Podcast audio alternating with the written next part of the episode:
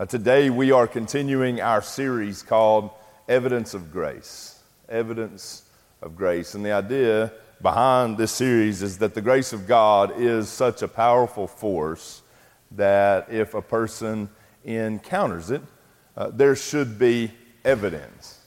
There should be signs of change, signs of life, signs of love.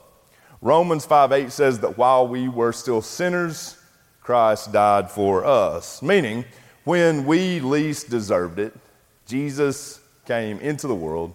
He lived a perfect life. He died a criminal's death, all for our redemption. The cross of Christ is the hinge upon which all of eternity swings.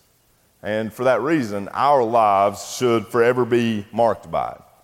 Like until the crucifixion, the world had never known love like that, sacrifice like that, grace like that. And now the only proof that we have that we are believers, like the only proof that all of us have that we are Christians, is that the same grace that Jesus gave us should now flow through us. I mean, you can think about it like this our natural bodies were made by God to take in food and to convert it to energy. In the same way, I think our spiritual bodies were made by God to take in grace and to convert it to goodness. It enters as grace, it exits as gratitude. It enters as grace, it exits as generosity. It enters as grace, it exits as forgiveness. This is what Mark and I have been talking about for the last two months as we've been in this series, is that the grace of God that is given to us manifests itself in us in many different ways. It enters as grace, it exits as compassion. It enters as grace, it exits as worship, and it's in the exits that the world sees the evidence. Grace transforms and it reforms. We eat food, it becomes energy. We take in grace, it becomes goodness.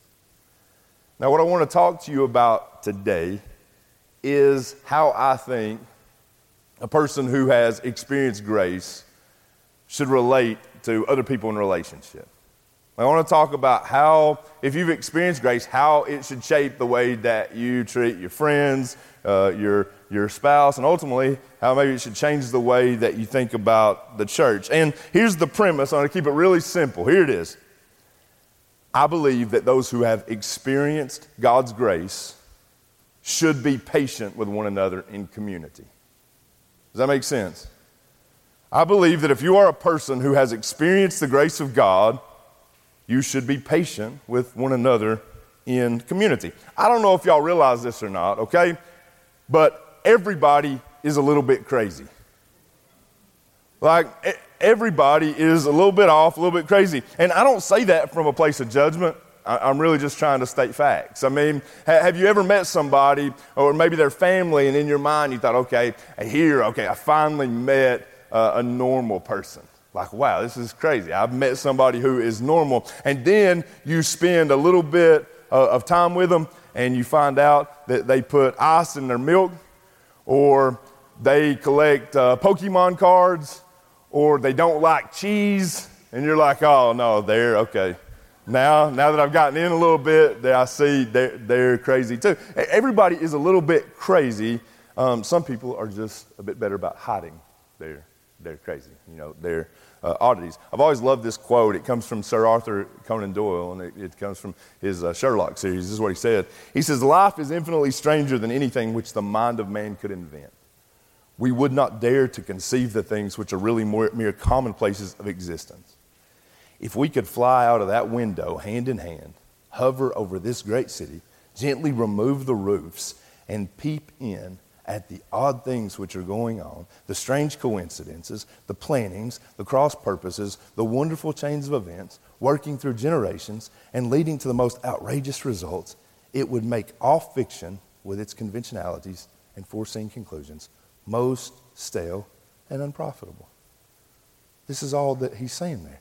He's saying man, if the pieces of us that we already show each other, if we already can tell that people are a little bit crazy, he's like, imagine if we could fly out the window and if we could pull the roofs off of people's houses and we could peer into each other in our private lives. He's like, then you would really know how weird we are. He's like, then you would really see just how crazy people actually people are odd and i may be the oddest you know i mean people are weird i may be the weirdest and here's the thing if you are looking for a reason not to like somebody, like if you're looking for a reason not to befriend somebody, or if you're looking for a reason to turn your back on somebody, it won't be hard to find. We, we've all got them. I mean, we, we've all got issues, we've all got struggles. You go, I don't like that guy, I don't like him. He is, he's too stubborn. I don't like her, she's too self centered. I've never liked him, he's too loud. I don't like her, she's too quiet. Everybody's got a reason, everybody's got a thing. If you're looking for, I mean, I told the early service, I'm like, if you're looking for a reason not to like me, won't be hard to find. And honestly, if you talk to me for five minutes, I'll tell you what it is. I'll be like, these are the reasons I don't even like myself. These are things I don't like about me. Like we've all got those things. Everybody's odd. I may be the oddest. The Apostle Paul said it this way. This is 2 Corinthians chapter 12, verses 7 through 9. Somebody say amen when you get there.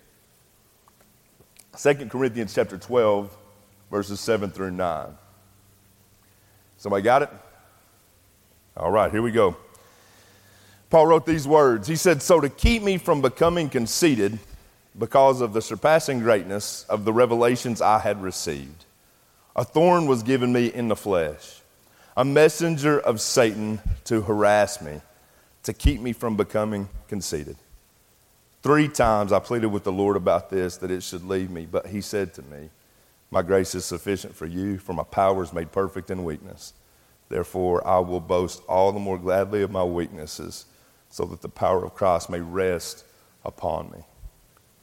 Here, church, Paul is writing to the church at Corinth, and he very vulnerably says to the church, he goes, Listen, I've got problems. He's like, I, have got an issue, I've got a struggle, and for whatever reason, I can't overcome it. He goes, I, have tried.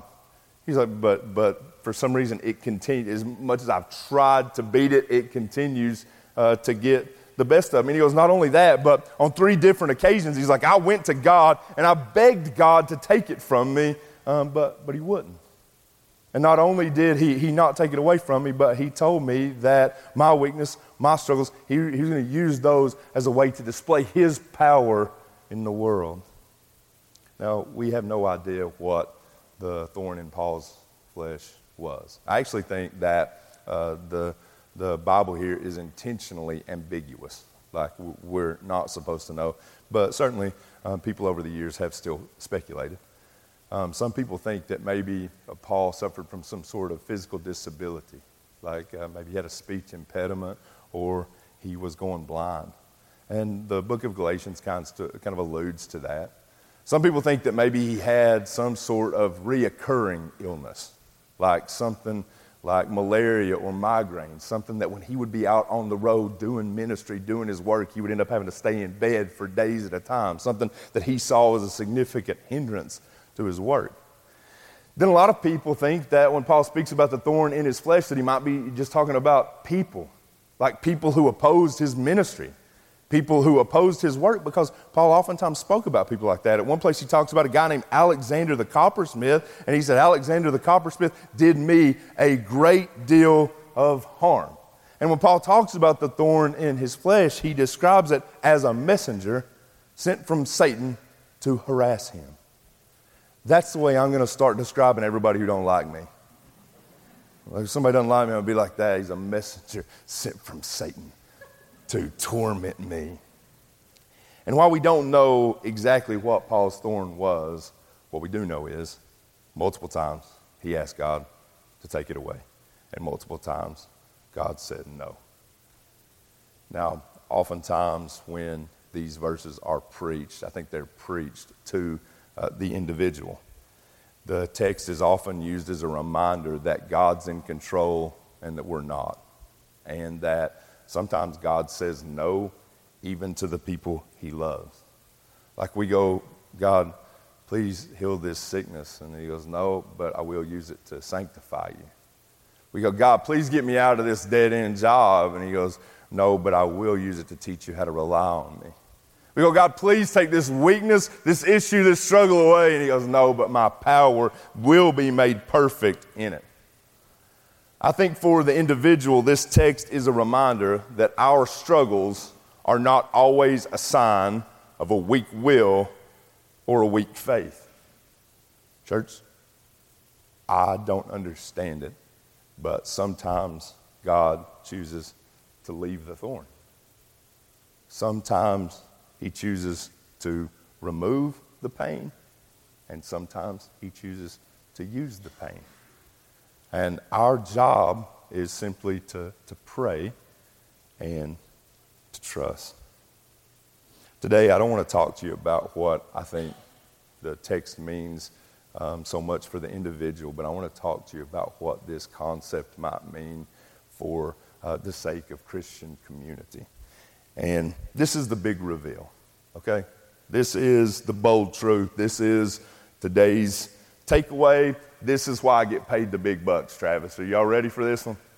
All right, here it is. If Paul had a thorn, other people are probably going to have thorns too. Explosion emoji, right? Bang. If Paul had a thorn, other people are probably going to have thorns too. And this is all I mean by that. Like Paul, other people our Christian brothers and sisters are likely going to have problems or issues or struggles that they cannot overcome. And it's possible that even when it comes to these struggles and issues and problems, that they've prayed to God many times that God would take them away, and He chose not to. And if that's the case, if we all might be carrying our own version of Paul's thorn, then it means just by the nature of being in Christian community with one another, sometimes we're going to get pricked. Sometimes community is going to hurt. Sometimes my broken pieces are going to pierce you, and sometimes your broken pieces are going to pierce me. But we have to learn to be patient with one another because the grace that binds us is stronger than the thorns that pierce us. Did you hear me? I wish I could take notes on myself the grace that binds us should be stronger than the thorns that pierce us. Do y'all believe that? And if you do believe it, then why are we so easy to turn our backs on each other?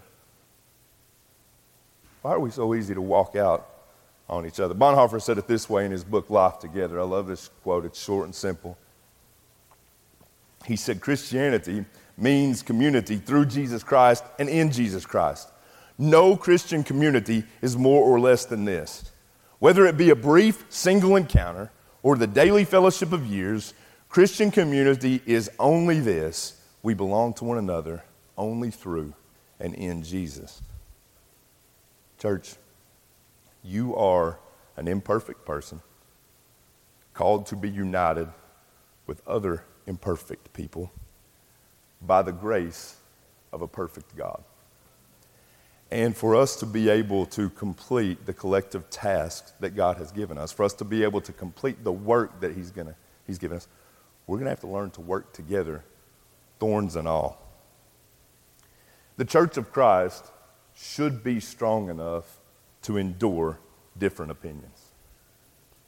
The church of Christ should be strong enough to endure petty offenses. The church of Christ should be strong enough to endure the occasional wounds caused by other people's misgivings. What I'm trying to say to you this morning, church, is this if the Savior that we follow was willing to wear a crown of thorns on his head, then we should be able to endure the occasional cut. If he's willing to take the crown of thorns pierced in his skull, we should be able to deal with the occasional scratch. Do you understand what I'm saying? You know, a lot of people, I think, when it comes to like their relationships, when it comes to uh, friendships, and when it comes to the way that they relate to the church, uh, a lot of people, I feel like, live in the land of ideals. And what I mean by that is that a lot of people have in their minds, like, this is what a perfect marriage should look like. This is what a perfect friendship should look like. This is what a perfect church should look like. And so these people are running after an ideal that doesn't exist. I mean, we all know, other than Jesus, no such thing as a perfect person. Certainly, no such thing as a, a perfect church. Oftentimes, I think God uses our thorns to pierce our pride, to deflate our egos, and ultimately to put to death our ideals. Because in 20 some odd years of doing this, what I have found is that true community is most often found on the other side of laid down expectations. I mean, if you have it in your mind that something has to be perfect, that this is what it looks like when it's, when it's perfect, you're never going to appreciate the good. If you're constantly in pursuit of perfection, you're never going to appreciate the good. I mean, here, here's the truth, church. I don't have a, a perfect marriage, but I got a good marriage. I don't have perfect friends, but I've got good friends. I don't pastor a perfect church, but I pastor a good church. And, i and I'm proud of it. And, and, and I'm grateful for those things. If you constantly live in the land of ideals, then it's my fear you're going to get to the place where you have rendered yourself ineffective and deeply lonely because nobody's ever going to be good enough for you, and no place is ever going to be good enough for you. No such thing as a perfect church, no such thing as a perfect person except for Jesus. Now, let me tell you why I think all this matters. Okay, let's try to put some of these pieces together. Why I think it's necessary that we figure out how to work through each other's thorns alongside other people who, like us, have issues. Turn with me to 1 Corinthians chapter 12. We were in 2 Corinthians 12, now to 1 Corinthians 12. This is still the Apostle Paul writing.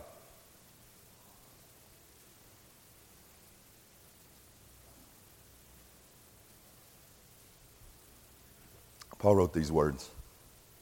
1 Corinthians 12, starting in verse 12.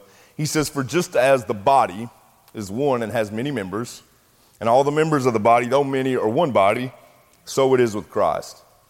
For in one spirit we were all baptized into one body Jews or Greeks, slaves or free, and all were made to drink of one spirit. For the body does not consist of one member, but of many. If the foot should say, Because I'm not a hand, I do not belong to the body, that would not make it any less a part of the body.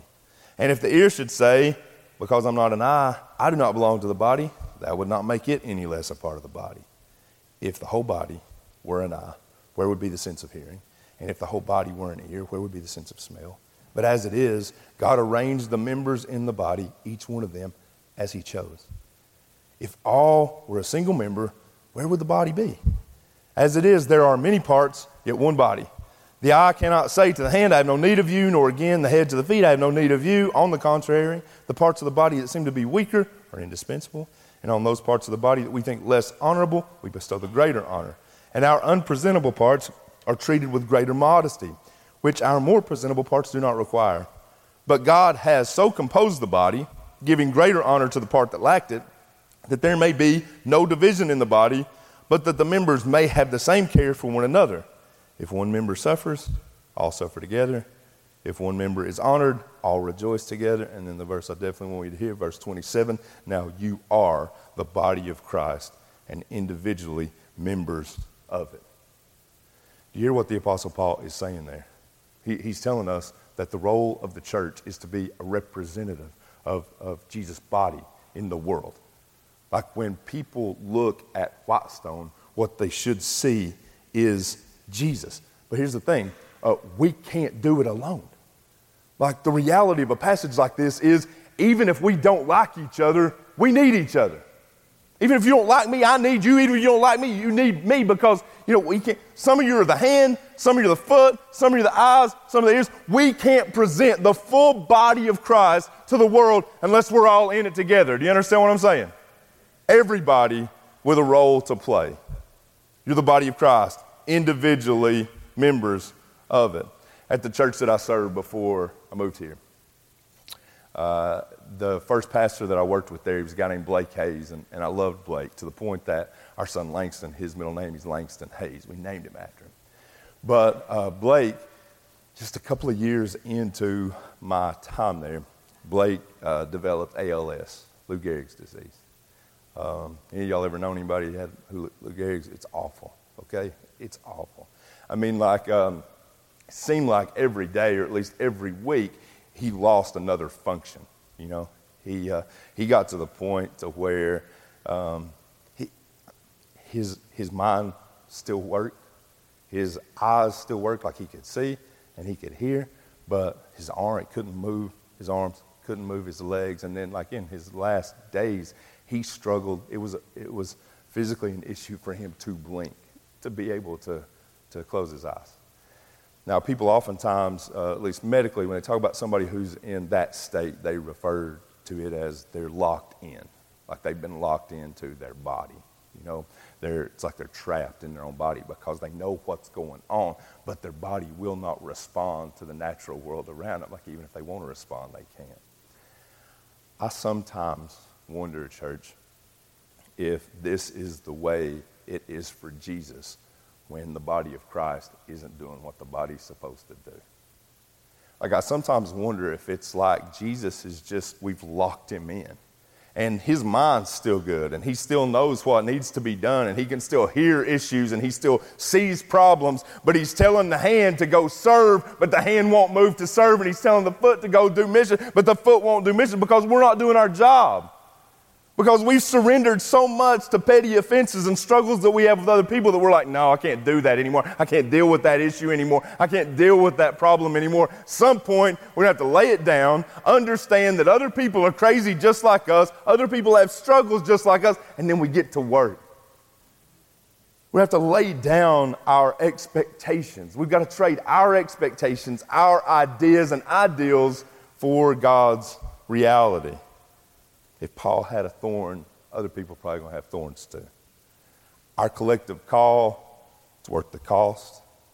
And the mission that we're all on is more, impe- more important than other people's misgivings. We got to learn to be patient with one another because the grace that binds us is stronger than the thorns that pierce us. Pray with me. Father, we come to you in the name of Jesus. God, I pray for some folks that today would be a day when they'd lay some stuff down, whether it be uh, something that they see as a, as a petty offense or whether it just be lofty ideals that have prevented them for, from trying and experiencing the power of true, uh, gritty, real community. God, my primary prayer as one of the pastors of this place is I want our church to be a reflection of your son in the world. Like when people look at our church, I want them to see you. And I know that we can't do that. I know I can't do that on my own. And I know Mark can't do that on his own. I pray that you would inspire the people in the room to get to work, to do what they're supposed to do, that the hands would be the hands, and the feet would be the feet, and the neck would be the neck, and the ears would be the ears. Let us all play the role that you've called us to. We love you.